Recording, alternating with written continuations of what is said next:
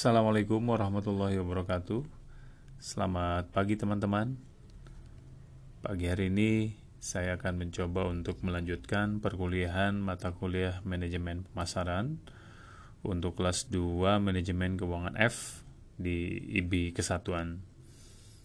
Pada pertemuan sebelumnya saya sudah menjelaskan tentang uh, marketing secara uh, mendasar, konsep-konsep dasar belum sampai ke definisi tapi baru apa sih marketing itu supaya kalian yang di manajemen keuangan uh, yang belajar manajemen keuangan memahami secara sederhana apa sebenarnya marketing itu. Nah, pada rekaman yang kedua ini saya ingin menjelaskan tentang uh, mar definisi marketing dan konsep-konsep dasar market teori-teori marketing.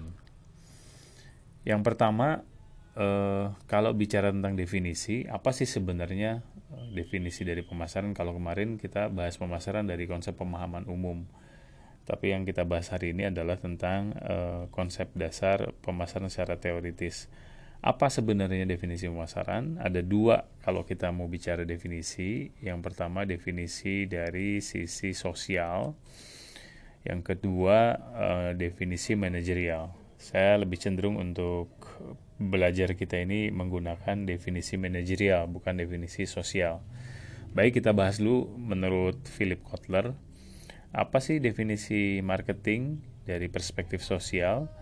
Menurut Kotler, eh, definisi sosial menurut Kotler adalah pemasaran adalah suatu proses sosial di mana individu dan kelompok memperoleh kebutuhan dan keinginannya melalui penciptaan, penawaran dan pertukaran secara bebas atau produk dan jasa yang memiliki nilai bagi masing-masing pihak.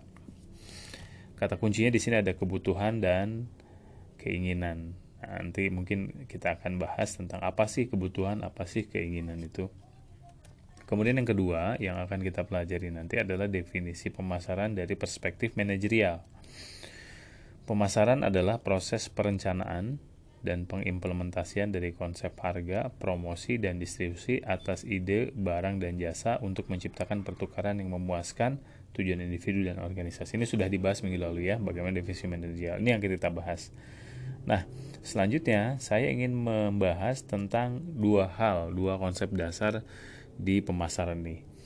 Apa itu? Setelah kita belajar definisi, yang pertama konsep STP konsep segmenting, targeting, positioning atau disebut atau disingkat dengan STP. Yang kedua, konsep marketing mix atau bauran pemasaran. Jadi dua hal konsep dasar yang kita pelajari pagi ini ada yang pertama segmenting, targeting, positioning atau disebut dengan STP yang kedua, bauran pemasaran atau marketing mix yang disebut juga, disebut juga dengan 4P karena terdiri dari 4P. Baik, apa bedanya STP dan 4P? STP ini adalah uh, pembahasan atau uh, kerangkanya strategik, strategis. Kalau 4P kerangkanya adalah taktik, eksekusi. Jadi kalau STP ini perencanaan, 4P ini adalah implementasi atau eksekusinya. Dua hal ini kita pelajari pagi ini. Segmenting dan target, segmenting, targeting dan positioning. Apa itu segmenting? Segmenting itu adalah pengelompokan pasar dari kelompok-kelompok yang heterogen ke dalam kelompok-kelompok yang homogen yang dikelompokkan berdasarkan demografi, geografi, psikografi, dan gaya hidup. Saya ulangi, segmentasi adalah pengelompokan pasar dari kelompok-kelompok yang heterogen ke dalam kelompok yang homogen berdasarkan geografi, demografi, psikografi, dan gaya hidup. Ya. Untuk apa mengelompokkan pasar? Dasarnya begini. Pasar itu luas pasar itu luas, baik berdasarkan geografi wilayah, dari ujung Sabang sampai ujung Merauke misalnya, atau dari kalau sekarang di era digital secara geografi sudah tidak bisa dikelompokkan lagi karena so kita bisa menjangkau seluruh dunia dengan media digital, maka pasar itu seluruh dunia ini pasar kita. Luas? Iya, luas. Itu secara geografi. Secara demografi juga luas pasar itu. Dari mulai jenis kelamin, usia, pekerjaan, penghasilan, dan lain sebagainya demografi. Luas? Ya luas laki-laki perempuan dari anak baru lahir sampai kakek-kakek, nenek-nenek. Ada yang penghasilan besar, kecil, ada yang segala macam itu ada demografi. Itu pasar kita sangat luas. Psikografi juga sama secara psikologi, secara psikografi orang-orang ini juga berbeda-beda. Belum lagi dengan cara gaya hidup juga sangat luas. Nah, kenapa kita perlu kelompokan pasar ini, jadi segmentasi mengelompokkan pasar ke dalam pasar kelompok-kelompok yang homogen, kita nggak mungkin melayani seluruh konsumen yang begitu luas. Kita tidak mungkin melayani pasar yang begitu luas dari sisi demografi, uh, geografi dan psikografi serta gaya hidup. Karena kita punya sumber daya yang terbatas. Karena perusahaan punya keterbatasan sumber daya. Tidak ada satu produk yang melayani semua segmen pasti mereka punya segmen tertentu yang kita sebut dengan target market ya mereka punya segmen khusus yang mereka layani nggak mungkin mereka melayani semua karena mereka punya keterbatasan sumber daya. Tidak ada satupun produk yang bisa melayani semua segmen. Jadi segmentasi tujuannya apa? Untuk optimalisasi sumber daya. Kita punya sumber daya terbatas tapi dengan sumber daya terbatas ini kita ingin hasilnya maksimal, makanya kita hanya mengelompok me, melayani kelompok-kelompok pasar yang kira-kira bisa kita layani. Itu tujuan dari segmentasi. Nah, setelah kita mengelompokkan dalam segmentasi, kita masuk ke targeting, target pasar. Di target pasar ini adalah kelompok pasar yang kita layani jadi setelah kita mengelompokkan, kita menentukan kelompok mana yang kita layani. Misalnya begini, Anda membuka usaha kedai kopi misalnya.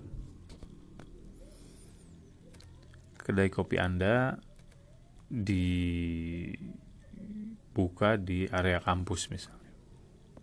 Pertanyaannya siapa segmen target segmen dan target market Anda? Siapa target market Anda? Tentunya secara geografis Anda bisa petakan siapa sih target market Anda. Karena Anda jualan dekat kampus, tentunya secara geografis ya target utama mereka adalah mahasiswa atau lingkungan sekitar atau mungkin secara geografis di Bogor, masyarakat Bogor. Apakah Anda ingin melayani orang Jakarta, orang Medan, orang Surabaya? Ya tidak juga.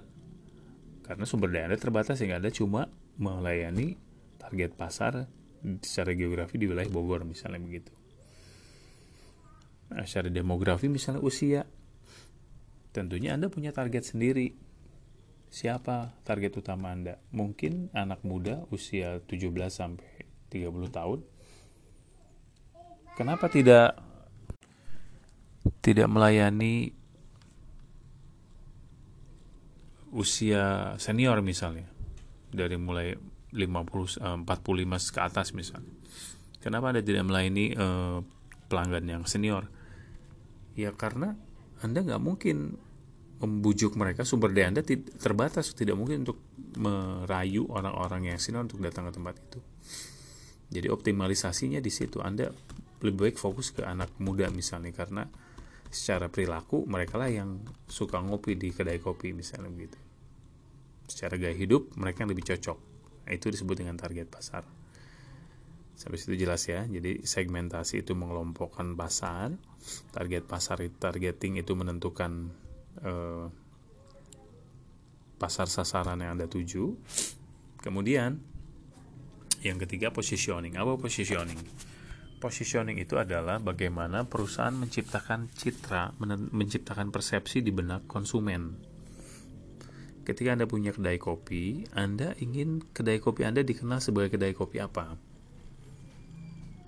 Misalnya, Anda ingin Anda ingin kedai kopi Anda dikenal dengan kedai kopi yang mempunyai suasana yang vintage atau kuno atau zaman dulu misalnya.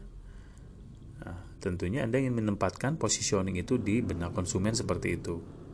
Nah, itu disampaikan biasanya melalui komunikasi, melalui slogan, melalui uh, apa namanya iklan, promosi atau ya paling mudah melalui slogan biasanya dilakukan. Misalnya seperti itu, Anda ingin dikenal sebagai kopi yang vintage, nah itu adalah positioning yang ini Anda tanamkan di benak konsumen. Nah, itu pembahasan tentang uh, segmenting, targeting, dan positioning. Saya rekap lagi, segmenting adalah mengelompokkan pasar dari kelompok yang heterogen ke dalam kelompok yang homogen berdasarkan geografi, demografi, psikografi, dan perilaku atau gaya hidup. Kalau targeting adalah menentukan pasar sasaran yang hendak Anda layani. Positioning adalah bagaimana anda atau perusahaan menciptakan persepsi di benak konsumen. Ya, untuk positioning contohnya misalnya ada beberapa produk yang sudah terkenal yang menggunakan uh, slogan untuk mewakili positioning mereka. Seperti jamu tolak angin sudah muncul misalnya mereka pakai slogan orang pintar minum tolak angin. Itu adalah positioning. Mereka ingin produk mereka meskipun jamu itu dikenal dengan kalangan masyarakat tradisional tapi ingin menempatkan produk mereka sebagai uh, diterima dapat diterima di uh, kalangan menengah ke atas yaitu orang pintar tadi.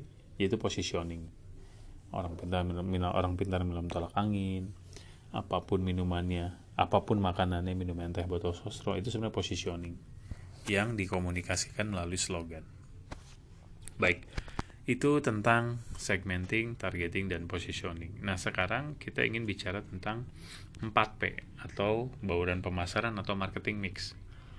Setelah melakukan perencanaan di tahap STP, kita melakukan eksekusi untuk implementasi rencana pemasaran kita.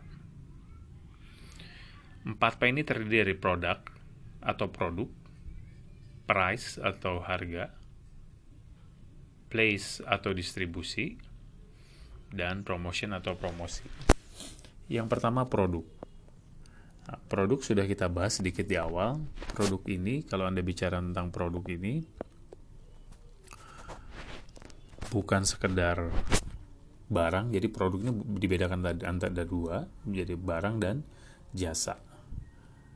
Nah, setelah Anda menentukan target marketnya, tentunya Anda menentukan produknya produk apa yang sesuai dengan segmen dan target market yang sudah ditentukan di awal. Ketika Anda ingin menciptakan positioning dengan uh, kedai kopi yang vintage, yang kuno, yang jadul, maka Anda harus menentukan produk yang sesuai dengan positioning, dengan segmenting dan targeting yang Anda tetapkan di awal. Apa produk yang tepat untuk vintage misalnya? ini yang harus di, diperhatikan juga ya jadi produk ini harus harus sesuai dengan segmenting dan targeting yang sudah anda rencanakan di awal termasuk juga berapa produk yang anda ingin buat ya berapa merek produknya seperti apa dan lain sebagainya tentang produk kemudian harga berdasarkan target market anda tadi anda sudah menetapkan ketika membuat kedai kopi target marketnya adalah mahasiswa atau anak muda, tentunya Anda sudah bisa menentukan harga berapa yang Anda tawarkan untuk target market Anda. Ini harga.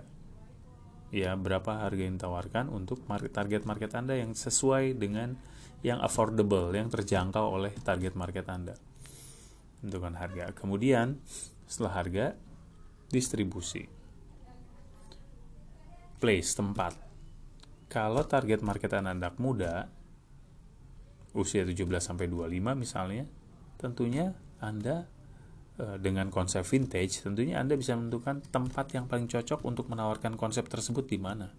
Di mana orang-orang itu berada, target market Anda berada, untuk Anda tawarkan produk Anda.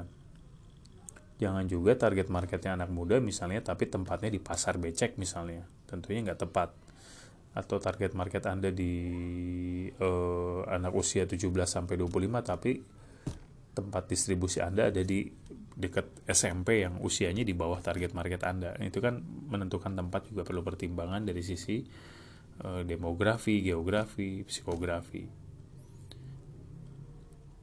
Jadi tempat juga harus sesuai dengan target market yang tuju.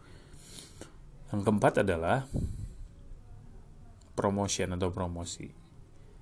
Nah, sudah menentukan produk, sudah menentukan harga, sudah menentukan distribusi, promosinya gimana? Nah, tentunya promosi juga sama, disesuaikan dengan target market yang sudah ditetapkan di perencanaan awal. Siapa target market Anda? Usia 17 sampai 25 ada di mana? Bagaimana metode komunikasinya, bagaimana metode promosinya, tentunya harus sesuai dengan usia target market Anda media promosinya apa misalnya melalui Instagram, melalui Facebook, melalui Twitter yang dekat dengan usia target market Anda yang 17 sampai 25 tadi.